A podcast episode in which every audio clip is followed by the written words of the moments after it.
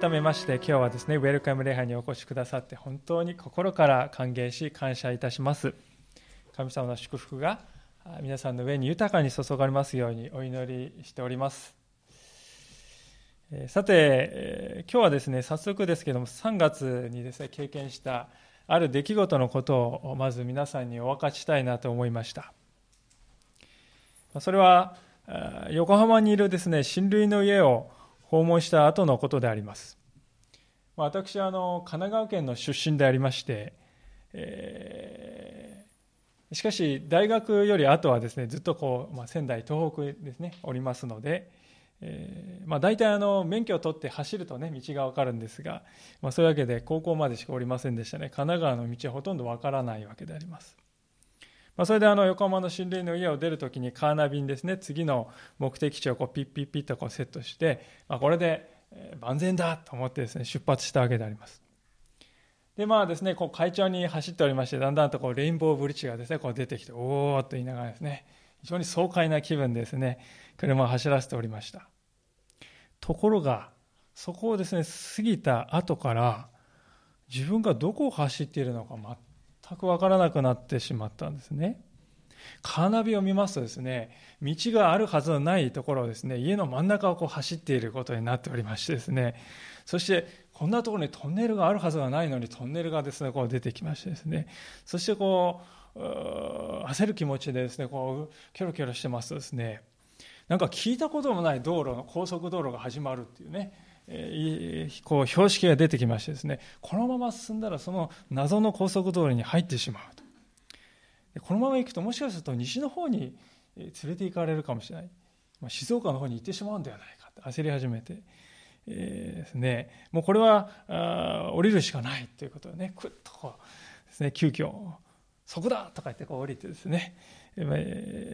まあ、降りた高速道路を降りたわけですけれどもしかしそこはですね 東京の都心のど真ん中の大渋滞の真っ只中でありました、まあ、後から分かったんですけれどもカーナビの地図が古かったんですね。して新しくですねもう数ヶ月前にできた、まあ、半年ぐらいですかね。半年ぐらい前にできた道にですね対応してなかったのが原因でありました、まあ、しかし私はですねもうカーナビを信頼しきっておりましてですね地図なんあの紙の地図を見ない、ね、他のアプリを使って確認することもしない。もうこれで絶対にそんなことが起こるなんて予想もしておりませんでした。もうこのまま無事にですね、まあ、妻の実家ですね次の目的地行けるなと思っておりましたけれどもしかしたった一つですねたった一本の道が地図に入っていなかった。それで途端に道に迷って自分はどこにいるのかどこに向かっているのかもう何にもわからないんですよね。神奈川県民なんだからそれぐらい知ってて当然じゃないかってね、えー、そういう分かったようななんとなく気になっていたつもりがですね途端にこの無数の家や道路の真っ只中に放り出されてですね心細くなってきました。まあ後ろにですね家族が乗っておりましてなんか不安げなですね声が「お父さん大丈夫?」とかいろいろ言って「大丈夫だ」とかって何とか言ってですねなおさらこうちょっと焦ってくるわけですよね。まあなんとかそれでもですねこう入れ直してですね結局あの都心環状線というね一番混んでるところに突っ込んでいってしまいましてねこう渋滞1時間ぐらいですねもう全く1ミリも動かないという感じの経験でありましたけども家に帰ってきてから、まあ、すぐにカーナビの地図を最新版にですねしたことは言うまでもないことでありますが、まあ、この経験からですね私はあのいくつかのことを教えられたんであります。以前の私はですね GPS とこの地図があれば自分がどこにいてどこに向かっていて、ね、どっち向いてるのかって完璧に分かるんだと思っておりました。しかし地図が間違っているとどんなに悲惨なことになるかということが分かったんですね。この上 GPS までもなかったら私はですね見知らぬ土地でも完全にどうなっていたかわからない状態ですね。もう完璧に迷ってしまう。まあそういうことはねまああんまり入ってない道ってもあれですよねってこう思うかもしれませんけれども。でも実際に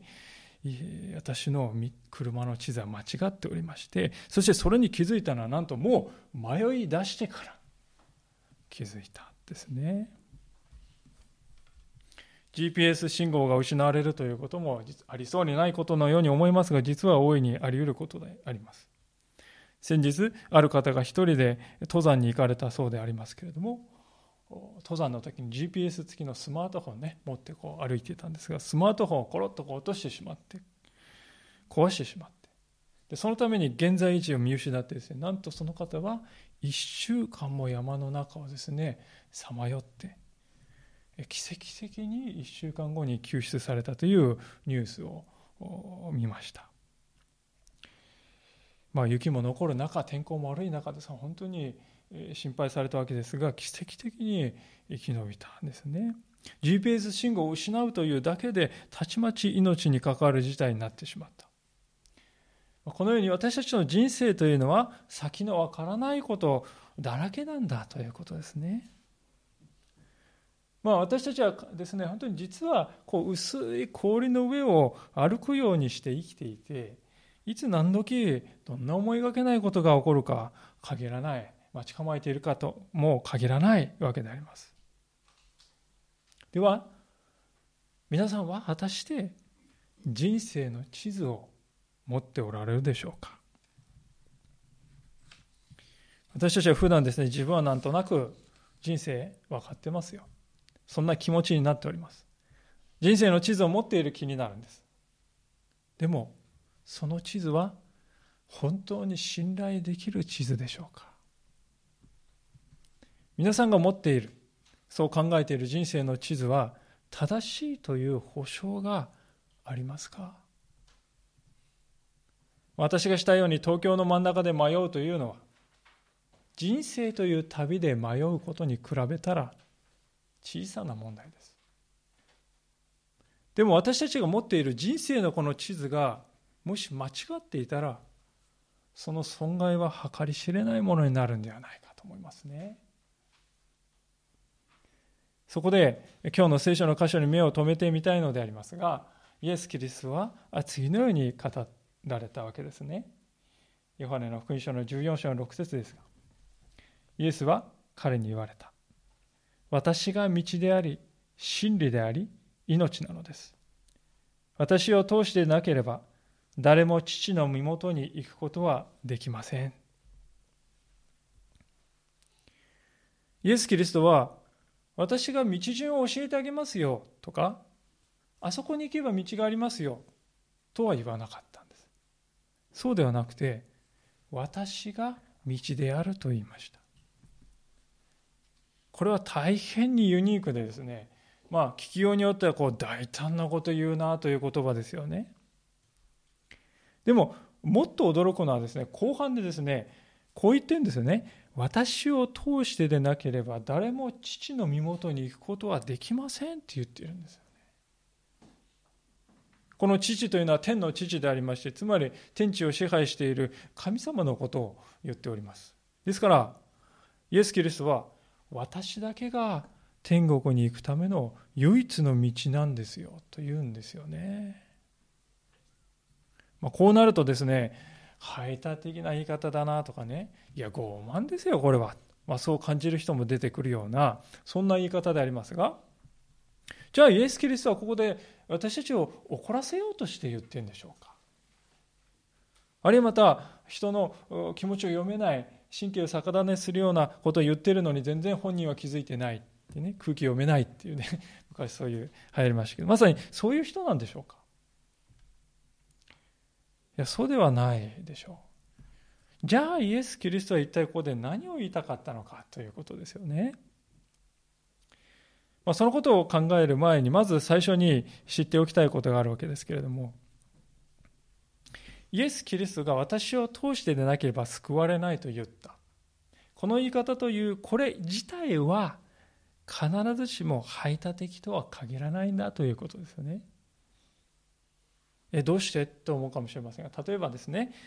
一生治らない病気にかかっている方その病気がですねいやこれは完全に治す方法が発見されたってしばしばありますよねそういうことその時お医者さんはですね、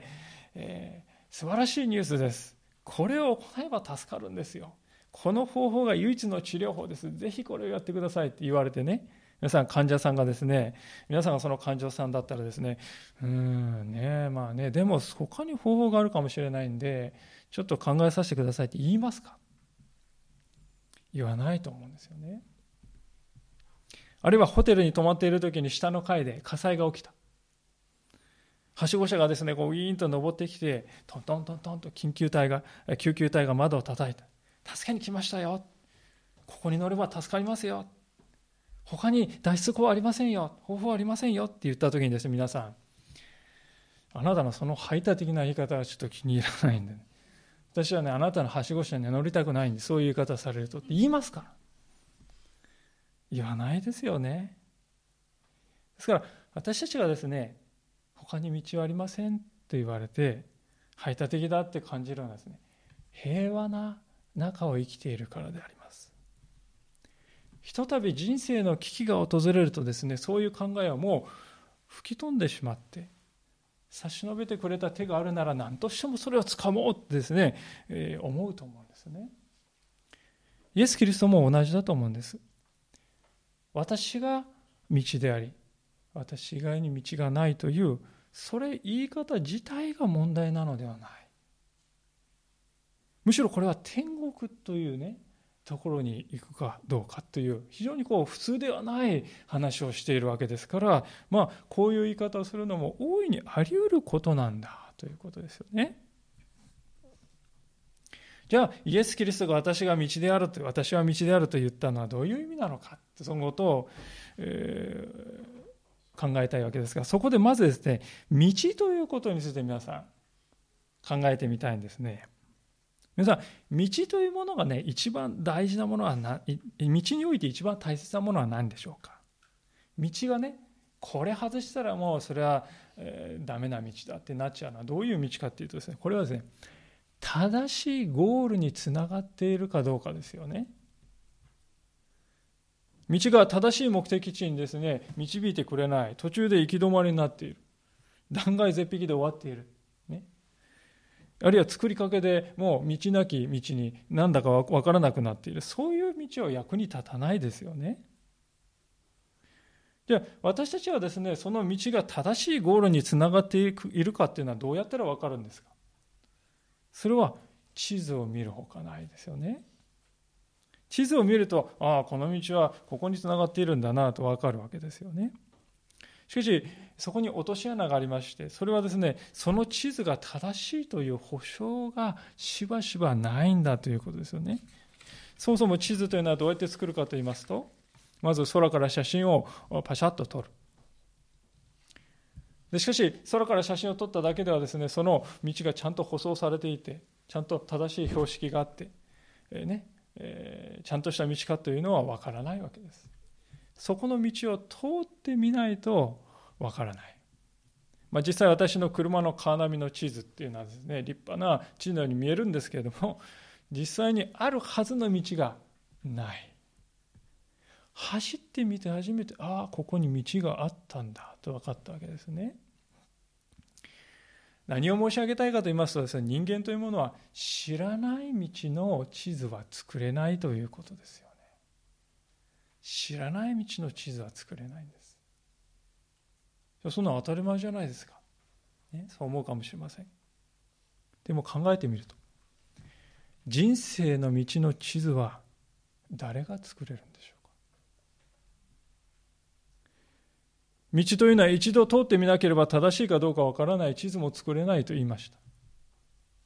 でも人生の道って一度だけですよね。私たちが死の間際になってですね、ああ、これは間違っていた。やり直してあそこからやり直すんだ。通り直すんだ。それはできない。車の運転ならバックギアに入れてですね、戻ってあの道からまた行き直そうってできるんです。でも人生の道にはバックギアはないんです一度きりの人生を生きてそして私たちはこの世を去っていくわけでありますですからはっきりしていることがありますけれどもそれはですね人間の中には誰一人として人生の道を実際に生きてみてその上で地図をかけるという人はいないんだということですよね。まあもちろんなんとなくこれが正しいらしいという言えるような素晴らしい人生経験、素晴らしい本を書く人はたくさんいますね。本屋行きますとですね、えー、人生なんとか必勝法とかね、なんとか解決とか言ってですね、本がいっぱい並んでおりまして、素晴らしい本もたくさんあると思うんです。でも確実なことがありますけれども、それはそのような本を書いた人の誰一人として、人生の道のゴールまで実際に体験して、その体験に基づいて書いている人はいないんだということですね。私たちの人生のゴール、それは死ぬということです。マラソンで言いますと、ゴールテープであります。でも、私たちは人生のゴールテープを切った後に、その後に何が待っているか、実際に経験した人は一人もいないそれを経験した上で私たちに語ってくれる人はいないんですですから言ってみれば世の中にあるたくさん人生に書いて、えー、書いてある本がありますけれども言うなればそれはですね実際にフルマラソンを完走したことがないのにマラソンとはこういうものだ。こう走ればよいのだ。と教えるようなものなんだ。ということではないでしょうか。皆さんがマラソンを始めるときに一度も私はフルマラソンを走ったことがない。でも教えてあげましょう。そういう人に教えられたいと思いますか？思わないですよね。そうです。人間が人生について書いた本というのは実際に人生を最後まで完走したことはない。そういう人が書いた本なのであります。そう考えるとなぜイエス・キリストがですね私は唯一の道であると言われたかが分かるような気がしてくるんですね。なぜかというと、イエス・キリストは実際に死を通り、そしてよみがえったからであります。私たちの中の誰一人として実際に死んだことのある人、死んでみた、私死んでみた、そういう人はおりませんね。でも、キリストはそれを経験したんだと。そしてそこで死んで終わりではなくて、そこから帰ってきた。復活したんだと言うんですよね。今日はその復活のことを詳しくお話しする時間がないわけでありますけれども、一つだけ、え復活について知っていただきたいことがあるんですが、それはですね、聖書の中にイエス・キリストが行った奇跡というのはいっぱい書いてありますけれども、復活というこの奇跡はですね、一番証明しやすい奇跡だと言われております。まあ、興味がある方はぜひですね、ご質問いただければとも思う、後で思うわけでありますけれども、復活は一番証明しやすい奇跡だと言われております。ですから、重要なことは、イエス様が私は道であると言われたとき、それは根拠のないですね、言いっぱなしの言葉、言うだけなら誰でもできますね、皆さんね。でも、言いっぱなしの言葉をしてるんじゃない。言ってるんじゃなくて、根拠のある話をしているんだということですね。この方は死を経験した。そして死後の命までも実際に経験したことがある。その経験に基づいて私は道であると言っているわけですね。皆さんも旅に出かけた時にですね、道が分からなくなった時に誰に聞きますか？ね、なんかバックカバックパックですね、抱えたですね、外国人の人にですね、尋ねますか？尋ねないですよね。この辺でこうなんか農作業してるおばあちゃんに尋ねますよね。その道を通ったことがあって知ってるからですね。その人に聞かないと意味がないと私たちは分かっております。であれば人生の道についても私たちは同じことをしない理由があるでしょうか？キリストは私が天国への道であると言いました。それは言いっぱなしの言葉ではなく実際の裏付けもある言葉だ。いや、そうまで言うんなら、私も実際にその道を歩いてみようか。うん。まあ、そう考えることは、決してそれは理不尽なことではなくて、むしろ理性的なことではないかと、そう思うんであります。さて、これまでですね、私は道であるというキリストのこの言葉についてご一緒に考えましたけれども、あと2つのことについても見ておきたいんですね。それは、私は道であり、真理であり、そして命なのですという部分についても見ておきたいんです。まあ、真理ということはですねあのオウム真理教の事件以降ですねなかなかこう流行らなくなったなと思うんですむしろですね今の時代はこれが真理ですよって言うとですねこうなんか怪げな顔してですね警戒警戒されるような時代ではないかと思いますでも本音のところを言うと私たちは心の中で真理に対する上かきを持っているんではないでしょうかね。今の時代は誰もがですねこれは私が正しいと思う。これは正しいんだということを主張していやいやこれが正しいんだ。相手にこのぶつけて議論に勝てばそれが真理なんだ。まあそういう風潮が強まっております。私たちがスマートフォンパソコンでインターネットを開くとですねそういうこう主張がですね、飛び交っていてね。まあフェイスブックとかいろんなこの見ていてもですねこうちょっと疲れを覚える時がありますね。時に私たちはそういうものに振り回されてですね、えー、心を痛めるんですねそしてだんだんとですね結局何が真理かなんて人間には分からないんだよなとこう諦めの思いで歩んでいるというのが実際のところではないかと思うんですよね。しかし、何が真理であるかということを見極める手段はあると思うんです。それはどういう方法かと申しますと、その人の実際の行動を見るということですね。威勢のいい言葉を言う人の言葉、そこを見るんではなくて、その人がどう生きているか、その実際の生き様を吟味するということですよね。そうすればその人が語っている理想的な言葉が本当にその人を変える力を持っているのかどうかが分かるんですよね。分かるんですね。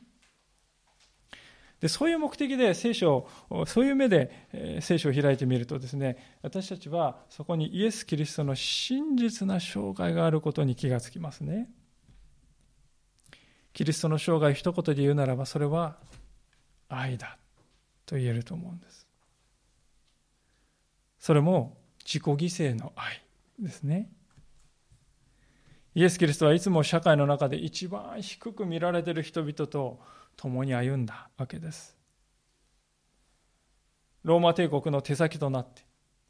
同胞のユダヤ人たちから税金を取り立てる主税人という職業の人たちがいましたが、まあ、一番嫌われてる人たちですよね。裏切り者ですから。そしてね本来の税金に上乗せしてピンハネしているような人たちですから。本当にこう社会の中で一番嫌われるような人々ですけれどもその彼らその一人がイエス・キリストの弟子であります。あるいはまた当時いろいろなこう複雑な事情で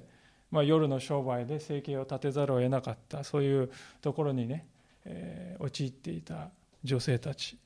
遊女たち。あるいはまた血がなかなか出血が止まらない病気がずっと続いていてそれゆえに人々から避けられていつもあの女は汚れている。そう言われていた女性。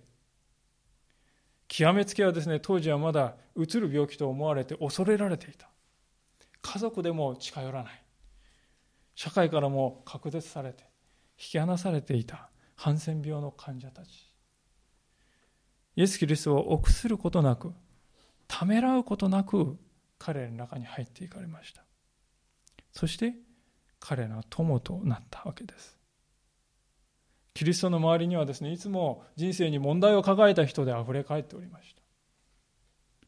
皮肉なことですけれども私の人生には何の問題もありません。順風満帆です。そう考えてた人たちはキリストに近づこうとしなかったんですよね。このキリストの生涯というのは多くの人々に感銘を与えてきました。例えばあのインドの独立運動の指導者でありますガンジーという人はこの人はヒンドゥー教徒でありますけれどもこのように言っていますね三条の説教は特別であったそれには直に私の胸に響くものがあったしかし私はあなた方にいます。悪いも悪いものに手向かってはいけません。あなたの右の方を打つ者には左の方も向けなさい。あなたを告訴して下着を取ろうとする者には上着も取られせ取らせなさい。という句に至っては、私を限りなく愉快にした。自己放棄こそ私には最も強く訴えるものを持った。宗教の最高の形式であった。まあ、こう言っているわけですね。ガンジーという人は非暴力、不服従という運動を持って、えー、独立運動をしましたけども、その背後に明らかにこのイエス・キリストの姿があったわけであります。まあ、もう一人の方を紹介したいわけですけれども、それは日中戦争ですね。において日本軍と対峙した蒋介石という人でありますが、この人はクリスチャンであったとも言われて、知られております。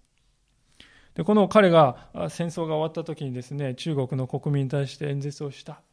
その演説の中でこう演説したそうですね。私は汝の敵を愛せよという言葉を思い起こし、無限の考えを覚える。同胞たちよ。古い悪を思わず、人のために善をなすということは、我が民族最高の徳であって、我々は一貫して日本人民を敵としないと語ってきた。今や敵軍は打倒された。我々は当然に、当然厳格に降伏条件を執行せねばならないが、復讐を考えてはならない。ことに敵国の罪なき人民を侮辱してはならない。我々はただ彼らに憐れみを示し、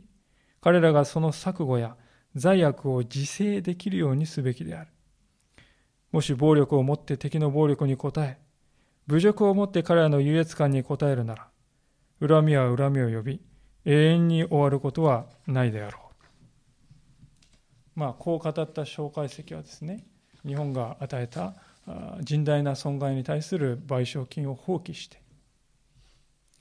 それどころか200万人以上いた日本兵や民間の人が早く帰国できるようにと船や飛行機を整えたんだ。私たちはこの国がですね本当にこの戦後復興あれだけの復興を成し遂げたのはこういうことがあったというのは本当に間違いないと思うんですよね。私はですねこのように異なる宗教を持っている人にさえ感動を与えて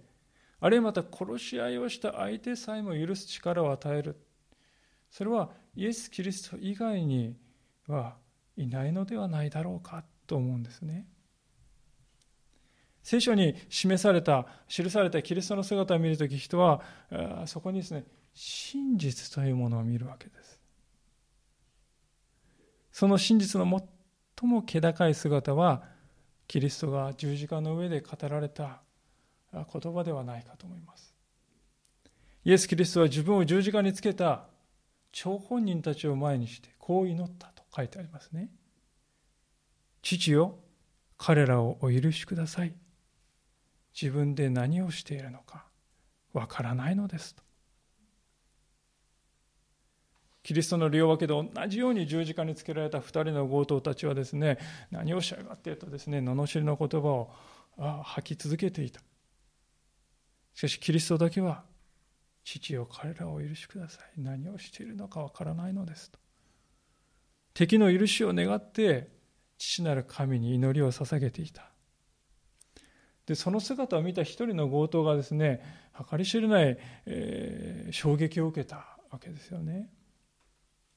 彼はそこにキリストのうちにですね真実を見たんですね。そして彼の心は溶かされてきました。なんと彼は十字架にかけられたままでイエス様を信じて信仰を表して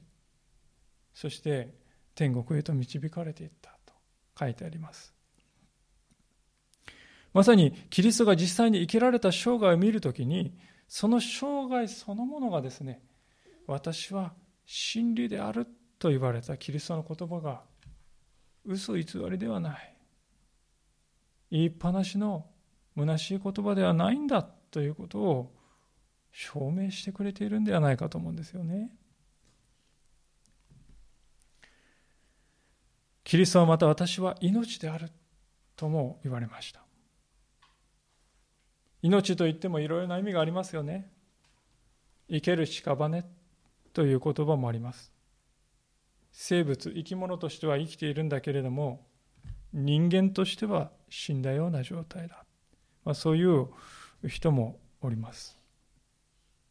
私たち自身、あなたは真の意味で人間を生きていますか？そう尋ねられたら、うん、考え込んでしまう人が多いのではないか。しかしイエス・キリストに出会い、キリストに心を開いた人々は皆人生が変えられていきました。キリストの生涯を見るとき私はですね、何を見るかと言いますと、ああ、本当の人間ってこういう存在なんだな。人間性のね、本当の姿が回復している、ここに回復しているんだと、そういう姿を見るんですよね。ああ、人ってこういうふうに生きることもできるんだってですね、そういうものなんだ、そういう存在なんだってですね、本当にこの感動を覚えるわけです。ああ、まさに新しい命というのはこういうことなんだなとわかるんですよね。キリストはまた